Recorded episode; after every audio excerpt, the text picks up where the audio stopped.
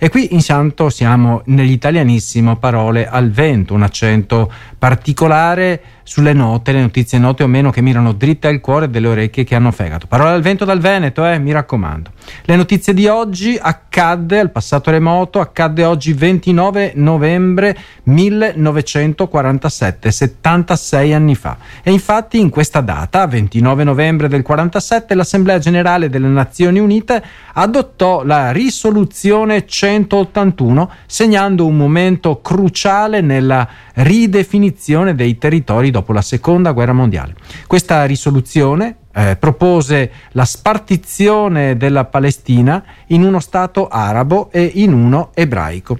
Eh, con Gerusalemme sotto controllo internazionale. Approvato con 33 voti a favore, 13 contrari e 10 astenuti, il piano all'epoca, cercò di risolvere la contesa tra la popolazione araba e quella ebraica, prospettando due opzioni, due stati indipendenti, guardate quanto è distante e quanto è profonda e quanto è storica questa proposta, due stati indipendenti, o uno unico stato federale. La prima opzione fu accettata portando alla creazione di Israele il 14 maggio 1948, quindi due nazioni, ma ancora oggi L'opposizione eh, logica dei paesi arabi dell'epoca vedevano il piano come penalizzante per i villaggi palestinesi che vivevano lì da migliaia di anni e quindi eh, ha portato a un conflitto arabo-israeliano nel 1948, triste storia.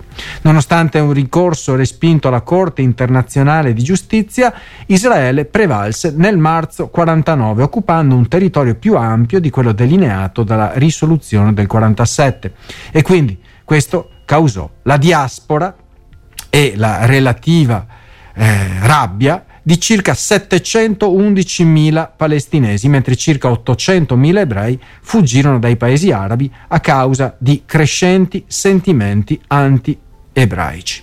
Questi eventi sono stati solamente l'inizio, come sappiamo, purtroppo, di una lunga serie di guerre e attacchi terroristici nell'area medio orientale, creando una crisi politica ed umanitaria ancora irrisolta con profonde conseguenze sulla popolazione di entrambi i paesi, sia Israele che palestinesi. E ancora oggi, dopo 76 anni, non abbiamo ancora due stati che si rispettino e, vivian, e vivano in pace insieme. Intanto si sta preparando al microfono Susi Gonzales e Marcela Gandara para sempre. Para sempre ci sarà la guerra, la guerra? Ecco, ci sarà sempre la guerra per sempre. Io spero proprio di no. Buongiorno, atto di forza. Io mi nutro tutti i giorni di diverse cose, faccio colazione, ma anche provo a svolgere delle buone letture, oltre a quelle mie spirituali che fanno parte della mia vita, eh, ce ne sono anche altre esterne che mi permettono di crescere mattina dopo mattina e una delle firme che amo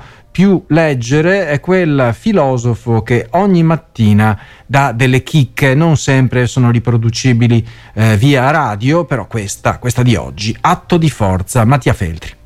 Le nostre vite, scrive il giornalista della stampa, dal primo all'ultimo minuto sono regolate da rapporti di forza. E il nostro destino dipende da come noi esercitiamo la forza e da come gli altri l'esercitano su di noi. Qualche settimana fa ho incontrato fortuitamente la prima donna a capo della Procura Generale di Milano, Francesca Nanni. Subito si era avviata a raccontarmi di una storia che le stava particolarmente a cuore, di un pastore sardo, quelli che fanno ricotta, eh, condannato all'ergastolo per triplice omicidio del quale sospettava l'innocenza. E quando era a capo della Procura Generale di Cagliari era riuscita a ottenere il processo di revisione. Il pastore, ne avrete sicuramente sentito parlare in questi giorni, si chiama Beniamino Zuncheddu ed è stato appena scarcerato dalla Corte d'Appello di Roma, nonostante la nuova sentenza non sia ancora stata pronunciata. È però già evidente che le prove attraverso cui venne condannato furono ottenute dalla polizia istruendo l'unico testimone a dire il falso anziché il vero. Zuncheddu si è fatto 32 anni di galera. Ne aveva 26, ora ne ha 58. Francesca Nanni cominciò a incuriosirsi quando l'avvocato le disse che Zuncheddu aveva rifiutato un permesso premio perché avrebbe significato riconoscere la legittimità della condanna subita era l'unico atto di forza che gli fosse ancora consentito. la protesta non violenta contro l'abuso di forza che un uomo dello Stato aveva usato per togliergli la libertà. Una forza così potente che piega la democrazia, non la spiega, ma la piega. Questo lo aggiungo io. L'atto di forza di Francesca Nanni, scrive Mattia Felti sulla stampa di oggi nel suo Buongiorno, l'atto di forza di Francesca Nanni è stato quello di usare la sua, ancora più potente di forza, per provare a raddrizzare la questione.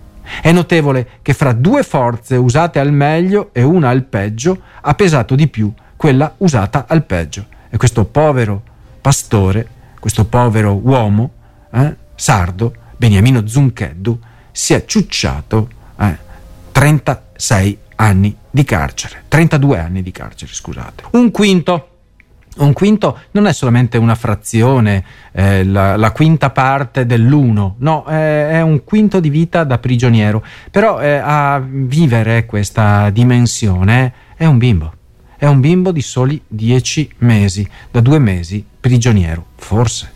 Nel contesto della tregua sempre più instabile, un capitolo straziante emerge con la storia del piccolo Kfir Bibas, un bimbo di soli dieci mesi, ripeto, dieci mesi, rapito il 7 ottobre insieme alla sua famiglia composta da padre Jardin, la madre Shiri e la sorella Ariel di quattro anni, Kfir non è ancora tornato a casa in Israele, a differenza delle altre dieci donne liberate. Le incertezze sulla sua sorte eh, si fanno più cupe. E la zia del bambino, Ofri, si rivolge alle autorità israeliane, egiziane e qatariote affinché agiscano come mediatori per riportare la famiglia a casa. La preoccupazione principale di Ofri è la salute di Kfir, che al momento del rapimento si alimentava ancora con il latte artificiale e teme che la sua nutrizione e salute possano essere compromesse.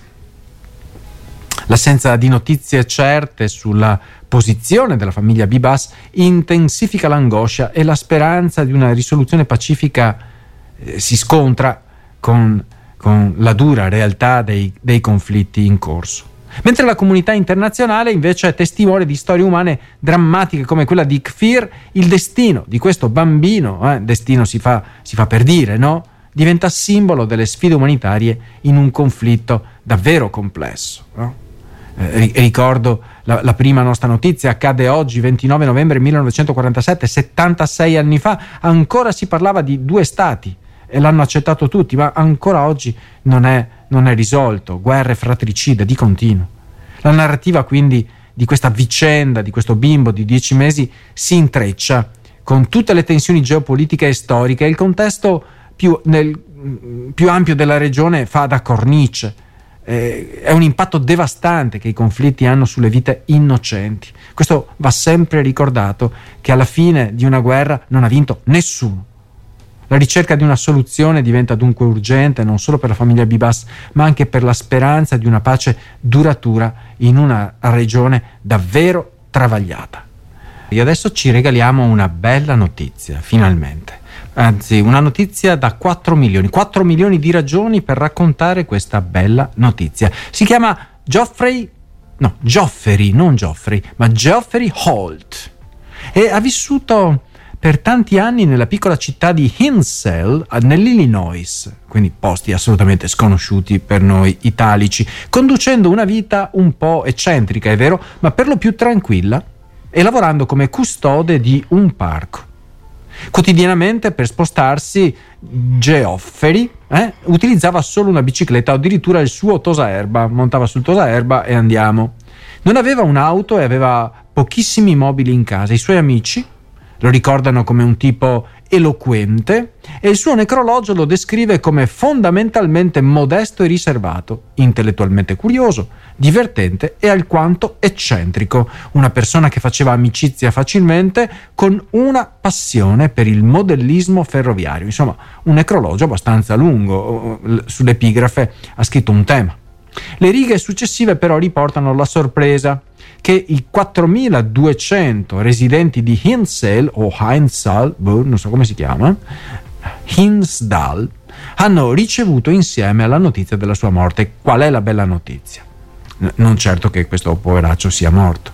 L'uomo aveva un talento che manteneva segreto, era molto bravo negli investimenti. e aveva accumulato una fortuna di circa 4 milioni di dollari, 4 milioni di ragioni. All'insaputa di tutti, faceva regolari depositi anonimi in fondi comuni di investimento destinati a promuovere l'istruzione, i servizi sanitari, ehm, servizi ricreativi e culturali della sua città.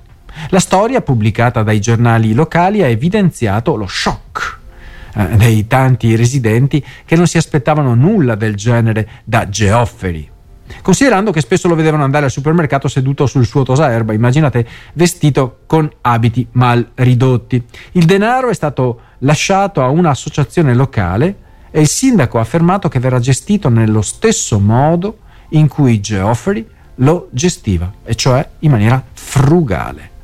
Parte del denaro verrà utilizzata per finanziare sovvenzioni a cui le istituzioni e le organizzazioni della cittadina potranno accedere per concorso. Numerose trasmissioni televisive, televisive eh, eh ho avuto una scivolata sul televisive, stanno riportando la notizia negli States, eh, ammirando il gesto nobile di Geoffrey, quest'uomo nobile, perché si sa, il bene, quello vero, spesso si fa in silenzio. Cambiare il menu per salvare la Terra è possibile solo se lo si vuole. Un articolo di Carlo Petrini oggi ci fa riflettere ancora sulle sfide che l'umanità ha davanti. O cambia o si estingue, non ci sono tante altre soluzioni, altro che film, altro che documentari, altro che partite di calcio, cose del genere. È necessario prendere sul serio questa sfida che abbiamo davanti, perché l'attesa alla ventottesima conferenza sul clima organizzata dalle Nazioni Unite, la COP28 si chiama così, eh, inizia in un clima, eh, perdonatemi il gioco di parole, in un clima di crescente preoccupazione, una sorta di tempesta. Saranno assenti Biden e Xi Jinping e questo solleva interrogativi sul loro reale interesse sul, sul, tema, mentre l'assenza dell'ultimo minuto è anche quella del pontefice che avrebbe potuto con la sua autorità eh, influire sul vertice. La COP28 si tiene negli Emirati Arabi, lo sappiamo, un paese con limitazioni alla libertà civica e questo solleva dubbi sulla partecipazione della società civile in questo eh, paese. Il contesto è ancora più urgente considerando che il 2023 l'anno più caldo mai registrato, avrebbe dovuto in qualche maniera attirare l'interesse di tutte le potenze mondiali. Il rapporto scientifico IPCC, si chiama così, eh, sottolinea l'urgenza per eh, affrontare eh, e svolgere azioni concrete atte a limitare l'aumento della temperatura a 1,5 gradi. Durante la COP28 eh, si esamineranno anche i risultati dell'accordo di Parigi del 2015, cioè a che punto siamo, ma già si prevede che i progressi siano insufficienti. La trasformazione dei sistemi alimentari quindi è una priorità, considerando che sono responsabili del 35% delle emissioni di gas serra. Eh? Quindi creare cibo eh, crea appunto al contempo il 35% delle emissioni di gas serra. Però ecco, si solleva la necessità anche di affrontare le radici dell'insostenibilità, l'insostenibilità dell'essere, dismettendo il modello agroindustriale che ha causato deforestazione, perdita di biodiversità e degrado del suolo. Quindi la transizione verso fonti rinnovabili è essenziale secondo Carlo Petrini di Slow Food lo ripete da, da tanti anni, ma l'assenza dell'agroecologia nel programma e l'accento su soluzioni tecnologiche, ecco, sollevano preoccupazioni sul cambio di paradigma necessario.